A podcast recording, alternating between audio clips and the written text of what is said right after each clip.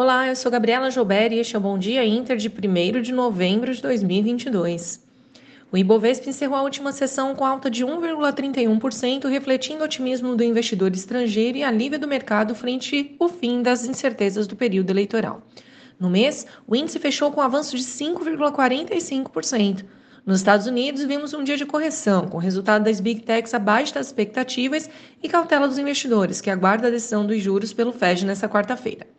O câmbio recuou 2,54%, mas o DXY seguiu em direção contrária, com avanço de 0,7% e espelho a alta dos treasuries de 10 anos.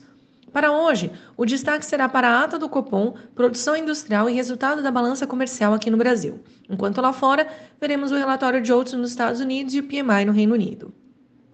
Falando em Estados Unidos, outubro reportou o melhor mês em 40 anos do Dow Jones, índice das blue chips norte-americanas. Hoje tem início a reunião do FONC, a qual deve trazer um aumento de 0,75 ponto percentual na taxa de juros do país, enquanto o mercado buscará informações sobre próximos passos do Fed com possível redução do ritmo já em dezembro. Hoje as megacaps têm alta, com juros recuando e buscando a recuperação da forte queda de ontem. As ações de empresas chinesas listadas nos Estados Unidos sobem mais de 7% após as bolsas asiáticas dispararem. Falando lá então na Ásia, né? Mercados estão em êxtase com rumores nas redes sociais de que o governo chinês pode flexibilizar suas restrições contra a Covid-19, as quais têm limitado a recuperação econômica no país. Na Europa, seguindo os mesmos rumores, mineradoras e varejos de luxo avançam, mas a atenção segue às falas de membros dos bancos centrais na região sobre a elevação dos juros. Aqui no Brasil, a bolsa fechou em alta de 1,3%, contrariando o mau humor externo e seguindo os resultados das eleições.